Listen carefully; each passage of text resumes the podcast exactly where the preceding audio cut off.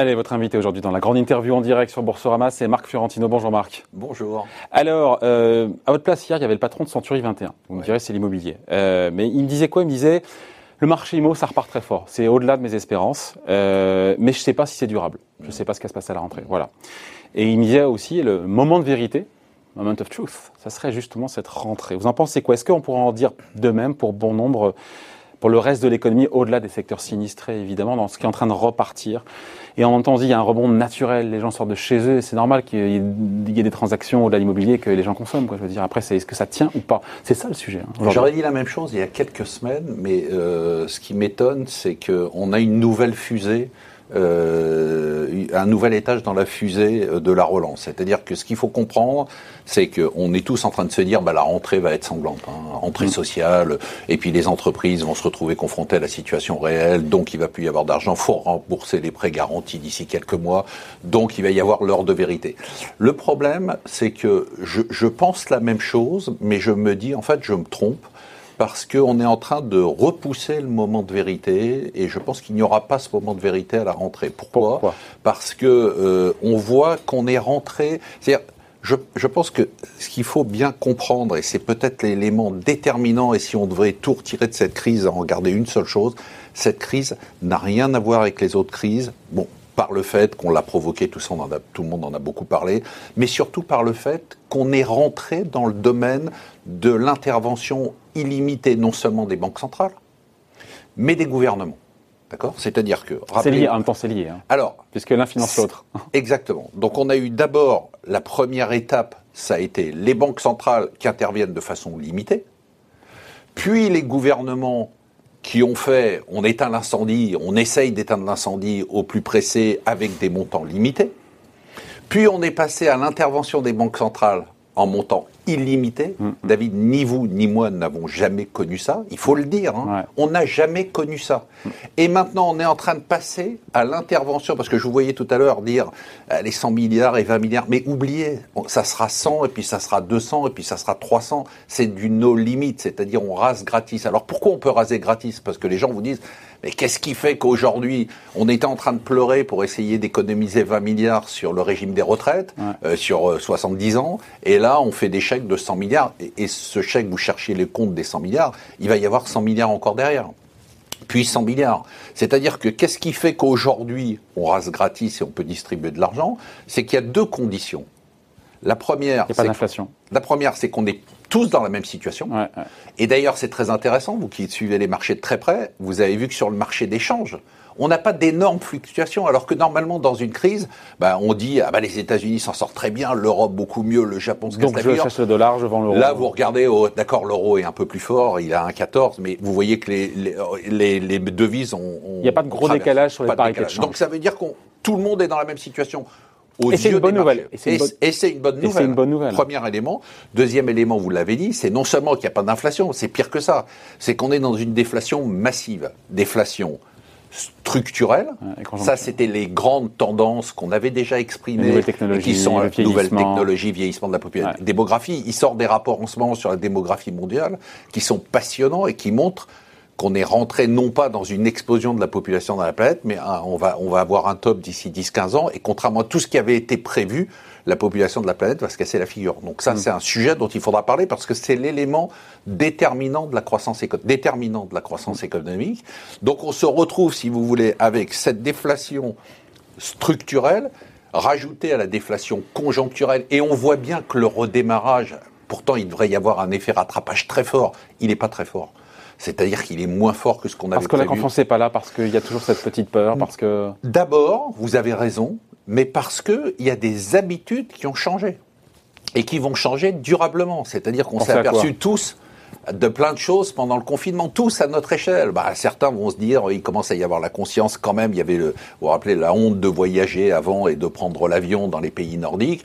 Bon, je ne suis pas en train de dire que plus personne va prendre l'avion, mais il y a des petites musiques qu'on entend, qui sont apportées par les générations, notamment des millénioles, qui veulent dire que les tendances qu'on percevait, euh, le bien-être, moins de travail, réduire le temps de travail, gagner, éventuellement travailler moins pour gagner moins. Ça, c'est des choses qui, des musiques pour sauver la planète, faire moins d'enfants. Enfin, tout ça, ce sont des éléments, je mets tout un peu au milieu, ce sont des éléments qui sont en train de provoquer un changement radical. ce, que vous me dites, ce que vous me dites en creux, c'est que on s'en fout de la conjoncture là, parce qu'in fine, il y aura toujours des plans de soutien gouvernementaux financés par les banques centrales pour relancer la machine. Et même si ça démarre pas assez rapidement, ça redémarre pas assez rapidement aujourd'hui, moi, ça m'inquiète un peu. Mais vous, mais, vous avez on, s'est parlé en antenne, vous n'êtes pas l'air inquiet plus que ça. Non. Vous qui à la base êtes un peu un bileux, un traqueux. Oui, moi je suis un anxieux et je suis, euh, je, je, je, je, suis concentré sur la macroéconomie. Sauf que là, j'ai un phénomène que je n'ai jamais vu et que personne n'a jamais vu et que tous les économistes que vous recevez ici n'ont jamais vu non plus. C'est-à-dire que on a, c'est un problème de tuyauterie et de plomberie. Vous avez une baignoire qui était remplie, qui est en train de se vider, ça c'est la crise. Et vous avez des banques centrales qui, au fur et à mesure que ça se vide, la compensent, banque centrale et gouvernement, la compensent à l'euro près, à l'euro près, au, bon endroit, à l'euro près, c'est important ça, mais au bon endroit, c'est-à-dire qu'on a toujours, on, a, on entend effectivement ce que font les banques centrales, c'est bon pour les marchés, c'est bon pour ceux qui ont des actions, c'est bon pour ceux qui ont l'immobilier, tant mieux pour eux, mais pour les autres, ça accroît les inégalités ah. et, l'argent peut être mieux employé alors, que ce qui est fait par les banques centrales et par les gouvernements. C'était vrai avant la crise et c'était vrai au début de la crise. Aujourd'hui, il y a quelque chose de tout à fait nouveau. On ne veut pas donner le nom, mais c'est l'hélicoptère monnaie ou Canadair monnaie, ou vous l'appelez comme vous voulez. On fait des chèques. C'est-à-dire que dans le plan hier de Jean Castex, il y a de l'argent qu'on donne directement à travers les entreprises ou pas à des personnes. Les États-Unis, aux États-Unis, pourquoi mm. il y a eu cette explosion? Bah, Vous savez bien pourquoi il y a eu cette explosion de traders de 30 ans euh, qui ont commencé à aller sur des plateformes comme Robinhood. C'est parce qu'ils ont touché un chèque. Mm. Ils savaient même pas qu'ils allaient toucher un chèque. Ils ont touché un chèque venant du gouvernement qui ne compensait rien. Et ils se sont dit, bah, cet argent-là, je ne pensais pas l'avoir, je vais le jouer sur les marchés. Donc aujourd'hui, il faut bien comprendre. Attention, c'est très important. On est en train, alors personne ne dit non parce que c'est un peu tabou, on est en train de faire de l'hélicoptère monnaie, c'est-à-dire qu'on est en train de donner de l'argent directement aux personnes concernées. Alors pour l'instant, en Europe. En Europe, on donne pas d'argent aux personnes. Enfin, si, le chômage partiel, le chômage partiel. Chômage partiel, les aides aux jeunes qu'on va qu'on va faire, qui vont être très importantes. Et puis surtout, je veux dire, en France, n'oubliez pas quand même une échéance qui est une échéance euh, importante, c'est 2022. Euh, on va pas retirer euh, la ceinture et les bretelles avant 2022. Oubliez le, oubliez le remboursement des prêts garantis. Ils seront jamais remboursés. Jamais, je vous le dis aujourd'hui ils seront jamais remboursés. Au pire, vous en avez parlé tout à l'heure, ils seront convertis et vous aurez le gouvernement qui sera avec soit de la dette perpétuelle, soit avec des prêts participatifs dans des PME, c'est-à-dire que le gouvernement va être au capital de PME. Non, après, ça passera par, euh, par une structure, ce sera pas le gouvernement en tant que tel, mais il y aura une structure évidemment. Que ça s'appelle la BPI ou que ce soit le gouvernement ou la Caisse des dépôts, on a compris que c'était le gouvernement. Hein. C'est le même argent. Donc vous aurez quand même, c'est un truc qui est, qui est un peu dingue. Hein. On va avoir une sorte de nationalisation partielle des PME. C'est un truc complètement fou on vit des choses qui sont, qui sont folles. Alors pourquoi je ne suis pas particulièrement inquiet? Ça dépend de quoi on parle. Hein. Si on parle des marchés ou si on parle de l'économie. Pour l'instant, après Alors, Pour l'instant, l'économie, structurellement, structurellement, on rentre dans une. Moi, enfin, moi, je vais très loin. Hein. je pense qu'on rentre dans une remise en question globale du capitalisme. Mm. D'accord? Donc, on va vers un monde sans croissance. On y était déjà on avait recréé vaguement un tout petit peu de croissance à 2 ou 3% puis on est en train de redescendre. Euh, en France, on disait que la croissance, le seuil de croissance, c'était 1,2% C'était pas euh, mmh. magnifique. Hein. Donc là, on va rentrer dans un monde à croissance zéro. Ça, il faut déjà s'y faire. Passer le rebond, parce qu'il y a quand même ce rebond mécanique. Oui, passer on a fait ce rebond, parce qu'en 2021, ça sera quoi 5-7% de croissance en France Rappelez-vous, on avait des couvertures dans tous les journaux il y a 2-3 ans le monde à croissance zéro. Puis on a oublié parce que ça a rebondi un peu, mais on y est. C'est pour les raisons qu'on a données tout à l'heure. Donc on est dans ce monde à croissance zéro. Donc sur l'économie, j'ai envie de vous dire, oui, je suis inquiet, mais d'un autre côté, on a découvert l'effet le, pyramidal et le schéma de Ponzi ultime, c'est-à-dire les banques centrales rachètent de la dette des États. Mais ça se finit mal, le schéma de Ponzi, Marc. Alors oui alors, non. Vous avez une vision euh, non, non, non, non, non, non, non, attendez, ça se finit toujours mal, sauf si. Madoff, il est en prison et il y a des gens qui ont été tombés. Vous avez raison. Sauf si tout tout le monde est dans la même situation, c'est-à-dire si on décide tous que pour relancer l'économie, il fallait faire 30% du PIB en dette supplémentaire. C'est en gros tout ce que va coûter tous ces trucs-là euh, dans tout le monde entier. Et que dans 3 ans ou 4 ans, il y a un G20 qui dit, écoutez, ou un G7 ou ce que vous voulez, qui dit, écoutez, on a tous 30% de PIB en dette. Mm. On, les efface, ou alors on les met en dette perpétuelle, ce qui est un moyen de dire qu'on va jamais les rembourser, et c'est un moyen d'effacer la dette sans dire qu'on a effacé la dette. Donc, mon raisonnement est assez simple d'un point de vue économique. Tant qu'on, ce qui m'inquiète d'un point de vue économique, si je reprends l'image de la, baignoire, c'est la fuite. Cette fuite, elle est constante. Pour l'instant, je veux dire, y a, vous avez deux manières de régler le problème. Soit vous trouvez, la, vous réparez la baignoire. On n'a pas trouvé. Et c'est impossible. On peut pas la réparer la baignoire. Parce la baignoire, c'est la vous. Pouvez, vous pouvez pas louer euh, euh, exactement. Vous pouvez pas jouer sur la technologie. On va pas revenir en arrière. Vous Vous pouvez pas jouer sur la démographie. Euh, les politiques d'incitation à la natalité ne marchent pas nulle part dans le monde. Mm. Donc vous êtes obligé d'accepter qu'il y aura toujours un trou tant qu'on peut verser, alors il y a deux choses qui vont à un moment. Alors où est-ce que je serais inquiet Je viendrai vous voir en étant inquiet. C'est si certains pays s'en sortent mieux que d'autres. C'est-à-dire si demain l'Allemagne dit attendez, nous, on a fait tout ce qu'on avait à faire. La dernière année d'Angela Merkel, je veux être présidente de l'Europe, je montre que l'Allemagne euh, s'implique dans l'Europe, elle veut laisser sa trace dans l'histoire, mais le gars qui vient derrière va dire attendez, on vous a fait tous ces cadeaux-là, c'est super, mais maintenant, les augmentations de salaire, les cadeaux que vous avez promis, euh, ça, ça n'a rien à voir avec la crise du Covid. Donc ça, on arrête et nous, on paye pas. Donc ça, premier sujet. Et deuxième sujet que je ne vois pas du tout, du tout, c'est s'il y avait mécaniquement une, une résurgence de l'inflation, mais le pétrole, vous avez vu où il est, même à 40 dollars, il est à zéro. Quoi. Ouais, le programme de Biden peut être inflationniste.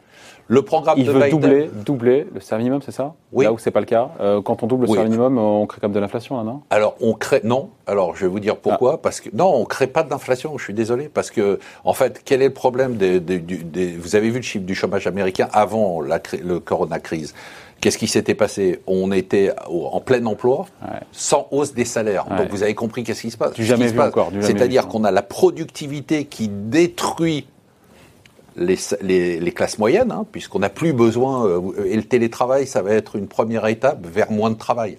Le télétravail, c'est le sas de moins de travail. C'est-à-dire quand on va vous dire, vous faites trois jours de travail et deux jours de télétravail, à terme, ce que les gens ne comprennent pas, c'est que les deux jours de télétravail vont sauter et qu'ils travailleront plus que trois jours. Qu'est-ce qu'il faut dire ça? Comment Qu'est-ce qui vous fait dire ça bah, C'est qu'on est à une explosion de la productivité. Vous avez vu tout ce qui s'est passé. Vous avez vu les gens télétravailler, comment ils bossaient Mais vous avez vu ce qui s'est... C'est plus qu'au bureau. Non, non, hein. vous avez vu tout ce qui s'est passé pendant le confinement, c'est-à-dire qu'on a des tâches dont on s'est aperçu ah, que finalement on n'avait pas besoin euh, d'une personne, qu'on pouvait le faire directement.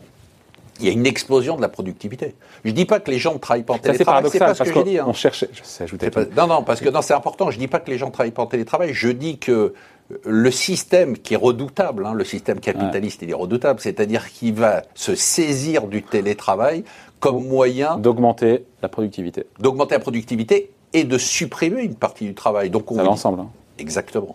Donc si vous voulez, ce trou-là, impossible. Pour l'instant, on met euh, de l'argent dedans. Donc, est-ce qu'il peut y avoir une résurgence de l'inflation? Vous parlez des, salaires aux États-Unis Non, parce que de toute façon, du côté de la classe moyenne, on a des salaires qui n'augmentent plus et qui n'augmenteront plus parce que les, les, métiers vont être détruits. La grosse demande, la grosse demande, énorme demande, elle est pour les métiers de proximité, low cost. Bon, si vous montez tous ces métiers-là et vous donnez 200 dollars de plus, il ne va pas y avoir d'inflation. C'est pas ça qui va. Justement, sur ce qui se passe aux États-Unis, la Californie qui annonce qu'elle referme, euh, c'était avant-hier, euh, son économie. Cette évolution de la pandémie aux États-Unis, est-ce que est-ce que c'est bien, pour le coup, on passe au marché, c'est bien pris en compte par les marchés parce que le scénario qui était acheté par les marchés, c'était la reprise en V de la croissance américaine. Oui. Est-ce que là, ça change pas un peu la donne? Alors, vous savez, en ce moment, les marchés, et je, ne dis pas que je cautionne, hein, j'observe et j'essaye de comprendre les marchés, c'est si c'est bon, c'est bon, et si c'est mauvais, c'est bon.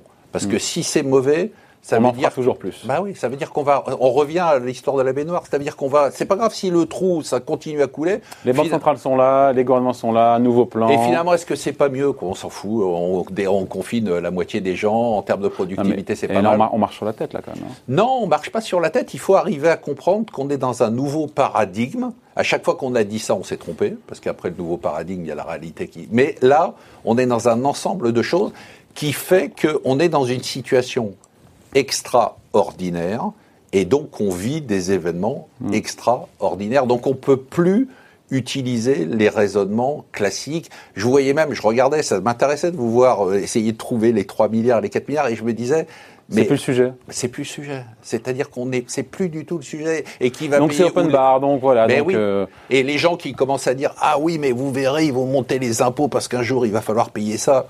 Et j'ai envie de leur dire mais c'est, c'est, c'est- vous étiez dans le monde d'avant là, on est dans le monde d'après. et rien ne met a priori de limite, sauf ce qu'on a dit, Non. l'inflation, sauf. euh, Non, ce qui va mettre une limite, non. Enfin, maintenant, re- revenons à la réalité. Ce qui va mettre une limite, c'est qu'à un moment, on est tous partis d'un point différent. Nous, on est partis avec une dette de 100% du PIB, l'Allemagne 60%. Ouais. OK, 30% de plus pour tout le monde, bah, nous, on va se retrouver à 120, 130, Ouais. ils vont se retrouver 90. à 90. OK. On va considérer qu'à un moment, s'il n'y a pas de retour de deuxième vague, bon, on arrête les histoires de c'est lié à la crise, d'accord Et on va considérer que fin 2020, imaginons qu'il n'y ait pas de rebond de la pandémie, fin 2020, année noire, année blanche, année ce que vous voulez, on oublie 2020, mais janvier 2021, bah, il faut vous remettre au travail, il ne faut pas faire des cadeaux à tout le monde. Et là, je pense que les Allemands vont, vont siffler la fin de partie dans un an. Là, ça va être dur. Parce que là, si vous voulez, il y a un moment, ils vont dire, ah non, mais nous, on a dit oui, bien sûr, mais maintenant, ça, c'est plus lié à la crise. Vous êtes en train d'essayer de nous faire passer des mesures sociales euh, pour vos- votre électorat et Ouais. pour votre ré- réélection, ça n'a rien à voir avec la crise. Et la pandémie, encore une fois, la pandémie, comment la pandémie et l'évolution de la pandémie est gérée par les marchés, encore une fois, euh, avec cette queue de première vague, pos- potentielle de seconde vague euh, à l'automne? On a, euh, moi, ça m'est resté cette phrase, le Philippe Lane, chef économiste de la BCE, qui disait ça, que les marchés sont stabilisés. Non, Alors, alors moi, c'est je- pas un peu avancé quand même. non, il s'est, il s'est avancé. C'est pas ça qu'il devrait dire. Enfin, il dit ce qu'il veut, il a Ouais, raison. ouais. Les marchés ne sont pas stabilisés, ils sont administrés. Je- moi, j'ai un souvenir très, euh, je suis très vieux et donc j'ai un souvenir très ancien, c'est que les taux japonais à 10 ans et 30 ans, quand ils sont tombés en dessous de 1%, on était, mais tous à répéter, ah mais à 1%, les taux japonais, ça va remonter. Et donc on a joué, on a tradé la hausse des taux japonais, on s'est fait massacrer pendant 10-15 ans. C'est-à-dire qu'on n'avait pas compris qu'en fait les taux japonais n'étaient plus des taux de marché. Donc le les- niveau de valorisation de cours des indices boursiers n'est plus un cours de marché. Non, c'est administré par les banques centrales. Vous êtes d'accord pour dire, attendez, juste une chose, on va pas se traiter par Ouais. étapes. Vous êtes d'accord pour dire que les taux des dettes des États sont administrés par les banques centrales Oui. les taux des dettes des entreprises sont maintenant administrés par les, entre- par les banques centrales. Les taux des petites entreprises sont administrés par les gouvernements et les banques centrales. Mm. Et maintenant, l'étape ultime, c'est d'administrer directement ou indirectement le cours des actions. Mais la Au BCE n'achète pas. La- le, au Japon, mais ils ça- achètent des actions. viendra. Mais la BCE ni la Fed n'achètent des actions. C'est pas mais- prévu. hein. alors, Il n'y a pas de raison en plus aujourd'hui. Alors, il n'y a pas de raison. Mais ce que se dit le marché, vous me dites, mais pourquoi le marché? Ce que se dit le marché, c'est que s'il devait y avoir une deuxième vague, d'abord, on laisserait mourir euh, ceux qui doivent mourir, on, laisserait la- l'économie tourner. On va pas faire l'arbitrage vie-économie comme on l'a fait pour la première vague. Donc ça, les marchés en sont persuadés. C'est horrible, mais c'est comme ça. Et la les deuxième... marchés mis sur le fait qu'il n'y aura pas de reconfinement général.